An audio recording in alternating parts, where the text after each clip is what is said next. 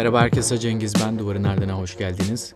İlginç bir ortamda garip bir stüdyoda kaydediyorum bu kaydı. Stüdyo dediğime bakmayın bir dolabın içindeyim. Bugün size utangaç narsist başlığı altında bir podcast sunacağım. Önemli bir bölüm olduğunu düşünüyorum. Psikiyatri tanı kılavuzlarının narsistik kişilik bozukluğunu ayrı bir varlık olarak kabul etmesinden bu yana bu bozukluğu daha iyi anlamak için çeşitli girişimlerde bulunuldu. Narsistik kişilik bozukluğunun herkesin aklına ilk olarak gelen büyüklenmeci ve olağan gösterişli tipten farklarının üzerine ayrıntılı bir klinik tanım henüz yapılamadı. Yani karakteristik belirtilerinin büyüklenme, teşhircilik, kıskançlık, hırs gibi olan bu hani klasik belirtilerin bazen yüzeysel bir alçak gönüllülük, bazen de utangaçlık altında nasıl gizlendiğini anlamak merak uyandırıcı. Bu podcast bölümünde böyle bir utangaç narsistin profilini tanımlamaya çalışacağım. Bunu çeşitli makalelerden, materyallerden ve kendi klinik tecrübelerimden birleştirerek sizlere aktarmaya çalışacağım. Freud narsizm terimini psikiyatri literatürüne kazandıran kişiydi ve nesne seçimleri ve ego ideali oluşumundaki rolünü tanımladı. Daha sonra narsistik karakter tipini tanımladı ve etkileyici, iddialı ve güç arayan özelliklerine dikkat çekti. Ancak Freud'un öncü tanımı utangaç ya da gizli bir narsistik kişilik tipinin varlığına dair çok az ipucu sundu.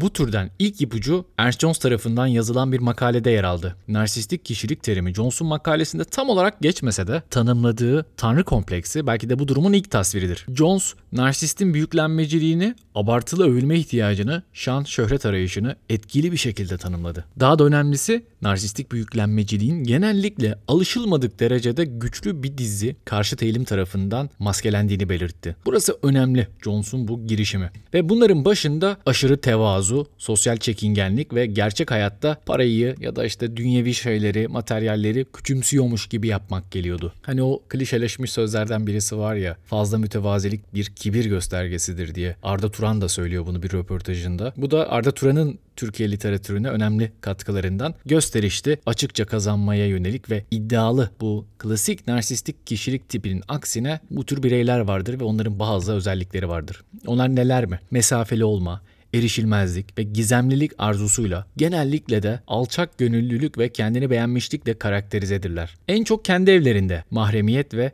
inzivada mutludurlar ve inzivaya çekilmekten oldukça hoşlanırlar. Kendilerini ve fikirlerini bir gizem bulutuyla çevrelerler. Dış ilişkiler üzerinde yalnızca dolaylı bir etkiye sahiptirler. Hiçbir zaman ortak bir eyleme katılmazlar ve genellikle asosyaldirler. Yani siz onları bir yere çağırırsınız onlar buna iştirak etmezler. Güç fantezileri özellikle de büyük bir servete sahip olma fikri yaygındır. Kendilerinin her şeyi bildiklerine inanırlar ve tüm yeni bilgileri reddetme eğilimindedirler. Bu tasvir bana sosyolojinin de isim babası olan Auguste Comte'u hatırlattı. Kariyerinin son dönemlerinde beyin hijyeni ismini verdiği bir yöntemle tuhaf şeyler yapmaya başladı Comte. İnzivaya çekildi ve sadece kendi başına üretmeye başladı. Bu önemli çünkü inzivaya çekilmesi şu demek değildi. Yani diğer insanların ne yaptığı da onu ilgilendirmiyordu. Onların yazdıklarını okumadı hatta umursamadı. Sadece kendi bildiklerine inandı. İlginç bir şekilde hani Auguste Comte'ün de bu inziva hayatını böyle bir yerden okumak mümkün mü diye düşündüm bu podcast'ta hazırlanırken. Jones'u takip eden Wilhelm Reich, narsistik kişiliklerin ya şöhret ve sosyal güç elde ettiklerini ya da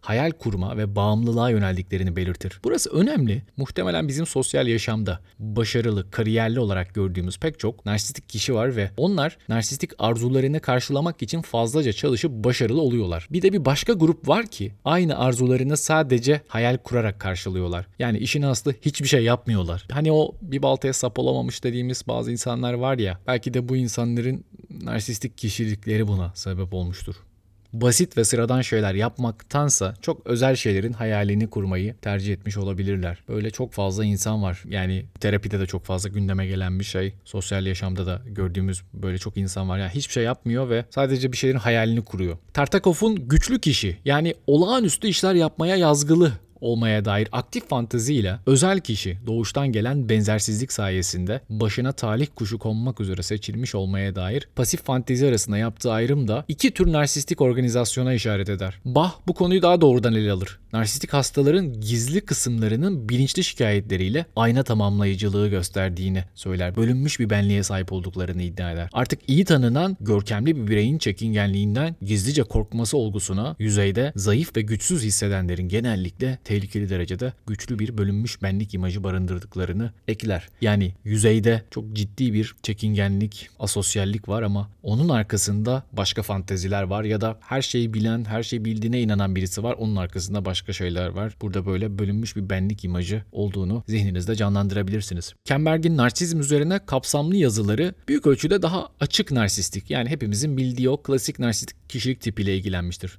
Ama bunun yanında şunu da söyler, bu da önemli bir katkıdır. Narsistik kişiliğe sahip bazı hastaların güçlü güvensizlik ve aşağılık duyguları gösterdiğini belirtir. Bilinç dışı büyüklük ve her şeye gücü yetme fantazileri ancak onlarla sürekli bir temas kurulduktan sonra ortaya çıkar. Bu da aslında çok uzun süreli belki de terapilerle anlayabileceğimiz şeylerden birisi. Yine bu insanların bir özelliği genellikle cinsel açıdan rastgele davranan olağan narsistik bireylerin aksine bu kişiler erotik yaşamlarında çok fazla kısıtlama gösterirler. Bazılarının belki de hiç partneri olmaz. Cinsel hayatlarını bir şekilde izole ederler, bir başkasıyla paylaşmazlar. Bu yönüyle de ilginç bir portresi olabilir utangaç narsistin ya da gizli narsistin. Kohut daha az renkli ve sosyal açıdan tereddütlü bir narsistik kişilik tipinden bahseder. Bu tür bireylerin ruhlarında büyüklenmeciliklerini bastıran ve sonuç olarak gerçek egolarının güvenini azaltan yatay bir bölünme vardır. Bu kişilerde düşük öz saygı, azalmış çalışma zevki ve inisiyatif eksikliği sergilerler. Ve aslında belki de birçok yazarın da bu alanda çalışan insanın söylediği gibi kendilerini gösterme ihtiyaçları konusunda yoğun bir rahatsızlık hissederler ve genellikle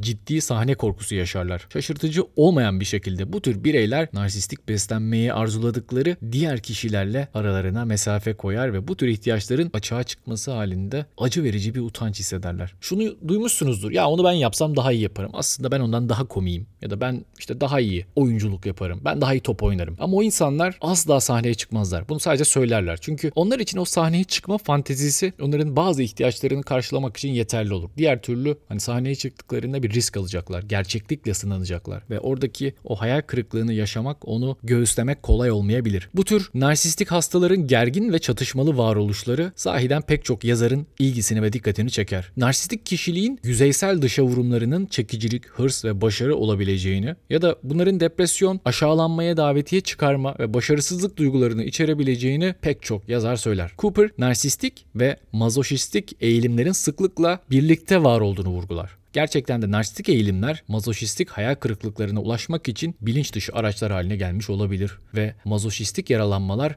çarpıtılmış narsistik fantezilerin doğrulanması olabilir. Bu bahsettiğim şeyler işin tabii teorik tartışması. Hayatınızda narsistik kişilik bozukluğu olan birisi olduğunda belki de madalyonun iki yüzü olduğunu hatırlamak önemli olacaktır. Ben de biraz bu yüzden bu podcast'i yapıyorum. Buradaki kafa karışıklığı nedeniyle kendinizi iyi hissetmeyebilir ve psikolojik bir desteğe ihtiyacınız olabilir. Şimdi size online psikolojik danışmanlık platformu Hayvel'den bahsedeceğim. Yalnızca yüksek lisanslı psikologların yer aldığı bu platform sayesinde terapi ulaşılabilir hale geliyor. Dünyanın neresinde olursak olalım zorluklar bitmiyor. Tıkandığımız konularda bazen bir başkasının fikrine ve bazen bir başkasının bakış açısına ihtiyaç duyuyoruz. Hayvel uygulamasını kullanmak isterseniz bu podcast bölümünü dinleyenler için geçerli %10 indirim kodunuz Cengiz10. Açıklamalardaki linke tıklayarak Hayvel'e ulaşabilirsiniz. Salman Aktar sevdiğim psikanalistlerden biri. Birlikte fotoğrafımın da olduğu bundan da gurur duyduğum bir psikanalist. Narsistik kişilik bozukluğunun tezahürlerini açık ve gizli kategorilere ayırır. Açık özellikler arasında büyüklenmecilik ve zorlayıcı sosyalleşme, yoğun hırs, dengesiz ahlak, sınır tanımayan cinsellik,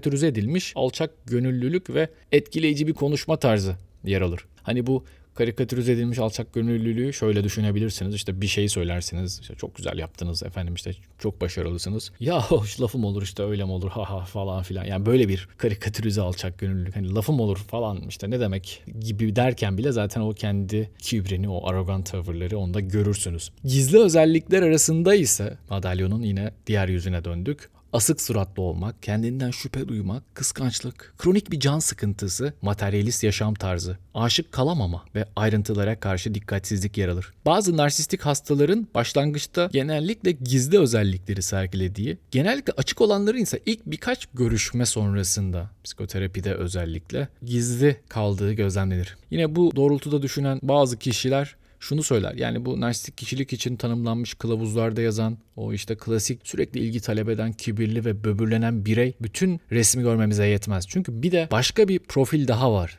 Bu podcast'te bahsettiğim gibi. Yani hakaretlere karşı aşırı hassasiyeti, spot ışıklarından titizlikle kaçınmasına yol açan utangaç, sessizce büyüklenen narsistik bireyi tanımlamaz bu kılavuzlar. Çünkü bu ikincisi başkalarının tepkilerine karşı aşırı duyarlılık ve kendilerini görkemli bir şekilde sergilemeye yönelik arzularını gizleyen, kendini beğenmiş bir tutumla hareket ederler. Masterson da kabaca benzer bir narsistik kişilik alt tipi tanımlar. Onun teşirci tipi büyüklenmeciliklerini değerli başkalarına sergileyen bireyleri kapsarken gizli tipi ise idealize edilmiş başkalarına boyun eğen ve bu tür bir ilişki yoluyla kendi büyüklenmeci fantazilerini dolaylı olarak yaşayan bireyleri kapsar. Bazı narsistik hastaların büyüklenmeciliği maskeleyebilecek ve koruyabilecek bir tevazu görüntüsü verdiğini biliyoruz. Rekabetçi durumlarda yenilgi riskinden kaçınmak için düşük sosyal işlevselliğe doğru sürüklenebilirler. Bu tür bir sosyal geri çekilme ve savunmacı alçak gönüllülük kombinasyonu narsistik bireylerin genellikle kendini beğenmiş, ilgi arayan ve hak sahibi resimlerine keskin bir tezat oluşturur. Aslında podcast'i dinledikten sonra bunun çok da tezat olmadığını anlayabileceğinizi düşünüyorum. Büyüklenmeciliği gizli olan ve bunu açığa vurmaktan büyük utanç duyan bir narsistten bahsediyoruz. Sık sık öfke nöbetleri geçiren, açık narsistlerin aksine çekingen, utangaç, gizli narsist aksiliklere karşı yüce bir kayıtsızlık gösterir. Mevcut zorluklardan etkilenmeden gelecekte yaşar. Sürekli olarak gerçekçi olmayan umutlara bel bağlar ve bunu başarmak için fazla harekete geçmeden dönüştürücü bir olay olmasını bekler. Bu sayeden ilginç. Umursamaz olup biteni bekler. Yani bir gün işte sıram gelecek, bir gün işte olacak, bir gün sahneye çıkacağım. Göreceksiniz ama ömür biter. Erkeklerde kastrasyon kaygısı, kadınlarda ise kaybetme ya da sevgi yitirme korkusu öne çıkar. En azından erkeklerde her iki tipte de açık ve gizli, açık ve utangaç narsist olarak düşünebiliriz. Anne ile onun kendisini idealleştirmesine dayanan özel bir ilişki duygusu var olduğu söylenir. Açık narsist ödipal çatışmayı kazandığını hisseder. Çekingen narsist de aynı şekilde hissedebilir. Ancak bu onda sadece kıskanç ve hala tehlikeli olan bir baba korkusunu artırır. Sıradan narsist gibi utangaç narsist de hırslı, her şeye gücü yeten, şan ve şöhret fantezileriyle meşgul, başkalarıyla empati kurmaktan yoksun ve derin nesne ilişkileri kurma kapasitesinde kusurludur. Herkes tarafından kabul edilmeyi, övülmeyi ve yaygın olarak tanınmayı arzular. Daha iyi bilinen muadili gibi utangaç narsist de kendisinin eşsiz olduğuna ve yalnızca diğer özel veya yüksek statülü kişiler tarafından anlaşılabileceğine inanır. Ama burada bir tuhaflık var. Yani bir taraftan bilinmek, tanınmak, görülmek istiyor ama bir taraftan bundan muazzam bir korku hissediyor ve uzak durmaya çalışıyor. Ama o fantezi dünyasında bunlar hep var. Alışıla gelmiş narsistin aksine utangaç narsist görkemli inançlarını ve arzularını sıkı sıkıya gizler. Mütevazidir ve sosyal başarıya karşı oldukça ilgisiz bir görüntüye sahiptir. Aslında para ve maddi kazanımlara karşı aşırı bir küçümseme de sergileyebilir. Hani böyle insanları da görmüşsünüzdür. Ya bir para hesabı yaparsınız işte şu kadar kazansan böyle olsa ya onun hesabını mı yapıyorsun? Üçün beşin hesabını mı yapıyorsun? İşte çok önem veriyorsun. Para, para hiçbir şey. Para bir şey anlam ifade etmiyor gibi. Yani tabii ki parayı hayatımızın amacı yapmayız ama o insanlar parayı böyle tamamen dışarıda bırakmaya çalışırlar. Böyle maddi şeylerle ilgili ciddi bir küçümseyici tavırları olabilir. Yüksek ahlaki standartlara sahip olduğu da söylenir utangaç narsistin. Çok katı bir vicdanı olduğundan bahsedilir. Ödipal ihlallerinden ve başkalarıyla empati kurma konusundaki yetersizliğinden dolayı kemirici, karanlık bir pişmanlık hisseder. O da farkındadır bazı şeylerin onun için yolunda gitmediğinin. Başkaları için gerçek bir endişe duymasa da onlara sonsuza dek yardımcı olur. Bu çok garip bir şeydir. Yani birine yardımcı olmakla ilgili tavır bence düşünmeye iten bir şey. Yani birine yardım ederken o sahiden bunu kendi her şeye yeten fantezilerini beslemek için yapar. Ötekini düşündüğü için değil, bir empati yaptığı için değil. Başkalarını kendi amaçları için kullandıktan sonra bir kenara atan sıradan narsistin aksine utangaç narsist minnettarlık duyma ve başkalarına telafi sunma yeteneğine sahiptir. Bundan sorumlu olan katı vicdanı onun büyüklenmeciliğini ve hırsını da gizlemeye iter. Kusurları ortaya çıktığında kendini aşağılanmış hisseden sıradan narsistin aksine utangaç narsist hırsının ve büyüklenmeciliğinin maskesinin düşmesinden büyük bir endişe duyar. Fark edilme arzusunu sıkı sıkıya dizginleyen utangaç narsist fotoğrafının çekilmesinden özellikle rahatsızlık duyar. Bu Fotoğraf tabii ki sembolik bir fotoğraf. Bir kameramanın ilgisi yani bir gözleyenin ilgisi egosunu aniden ilkel bir teşhircilikle doldurur ve onda büyük bir kaygıya neden olur. Tanınmayı arzulamasına rağmen sosyal buluşmalarda yalnız kalmayı tercih eder. Bilişsel olarak sıradan narsist etkileyici derecede bilgili, kararlı ve fikir sahibi olarak karşımıza çıkar. Buna karşılık utangaç narsist hayalperest, unutkan, biraz dalgın görünebilir ve başka bir kişiyle sürekli bir entelektüel tartışma yürütmez. Bununla birlikte yatıştırıcı bir hayranlığın varlığının garanti edildiği yakın arkadaş çevrelerinde utangaç narsist çekingenliğini bir kenara bırakabilir ve bastırılmış geveze benliğinin ortaya çıkmasına izin verebilir. Bazı insanları bilirsiniz özellikle biraz böyle alkol aldıklarında o suskun o sessiz insanlar başlar kendilerinden bahsetmeye konuşurlar konuşurlar neler yapmışlar neler ya da ne fantezi dünyaları varmış onları duyarsınız. Gerçekten de utangaç narsist kendini beğenmiş karşıtından daha fazla bu tür bir bağımlılığa karşı savunmasızdır. Çünkü o fantezi dünyasını sadece alkol aldığında ve alkole mesuliyet yiyarak anlatabildiğinde ve etrafındakilerle bunu paylaştığında bir tatmin hisseder ve bu da onu alkol kullanmaya daha fazla itebilir. Bir yanda yaygın suskunluk, diğer yanda ise benzer inanca sahip birkaç kişiyle konuşkanlık arasındaki belirgin tutarsızlık, kişiliğinin iki yönünü birbirinden ayrı tutan bölünmenin altında yatan mekanizmadan kaynaklanmaktadır. Bundan da bahsettim size. Utangaç narsistlerin bir başka yönü kültürle ilgilidir. Aslında bu çok da tartışılan bir konu. Yani bazı alçak gönüllülüğe önem veren daha böyle mütevazı kültürlerde mi bu tarz insanlar ortaya çıkıyor? Bu sahiden cevap aradığımız önemli kıymetli bir soru. Çocuk yetiştirme biçimleri bireyin hırsının ortaya çıkmasında veya bastırılmasında önemli bir rol oynadığından alçak gönüllülüğe büyük önem veren kültürlerde narsistik kişiliğin övüngen tipinden ziyade utangaç tipinin daha yaygın olması mümkündür. Hani alçak gönüllülükle büyütülen çocuklar ya da buna önem verilen toplumlarda narsist çıkmaz diye bir şey yok. Muhtemelen bu maskeleme ile beraber daha farklı bir profili karşımızda görüyoruz. Salman Aktar şey diyor yani narsistik çileciliğin doğu kültürlerinde narsistik kişiliğin daha sık görülen bir görünümü olabileceğine bir vurgusu var. Böyle gözlemleri var ve bu da aslında belki de tanıdık gelen bir gözlem. Bizim kültürümüzde de bunu düşündüğümüzde. Utangaç narsist sendromunu tanımlamak narsistik kişiliklerde bölünme mekanizmalarının merkeziliğinin altını çizmeye ve bölünmüş benliklerini vurgulamaya yer yarar. Yani bu madalyonun iki yüzü olabileceğini bilmek hem klinisyen için hem de klinisyen olmayan diğer insanlar için bence değerli. Terapistin bu tür bireylerdeki esasen ikilemli benliğin farkında olması daha fazla araştırmayı teşvik edecek ve belki de yanlış bazı teşhisleri önleyecektir. Klinisyen ayrıca psikolojik zayıflık, aşırı metanet, sihirli olaylar için kronik bekleyiş ve abartılı alçak gönüllülüğün genellikle büyüklenmecilik, her şeye gücü yetme ve mazoşizmi maskelediğinin farkında olmaktan fayda sağlayacaktır. Bu tür bir savunma savunma sisteminin bilinmesi hastanın altta yatan o çatışmalı gündemiyle empatiyi de arttırabilecektir. O yüzden bugün böyle çevirdik madalyonu diğer tarafına geçtik. Utangaç narsiste gizli narsiste, o çekingen, kaçıngan narsiste bir bakmaya çalıştım. Buraya kadar dinlediğiniz için çok teşekkür ederim. Kendinize iyi bakın, hoşçakalın.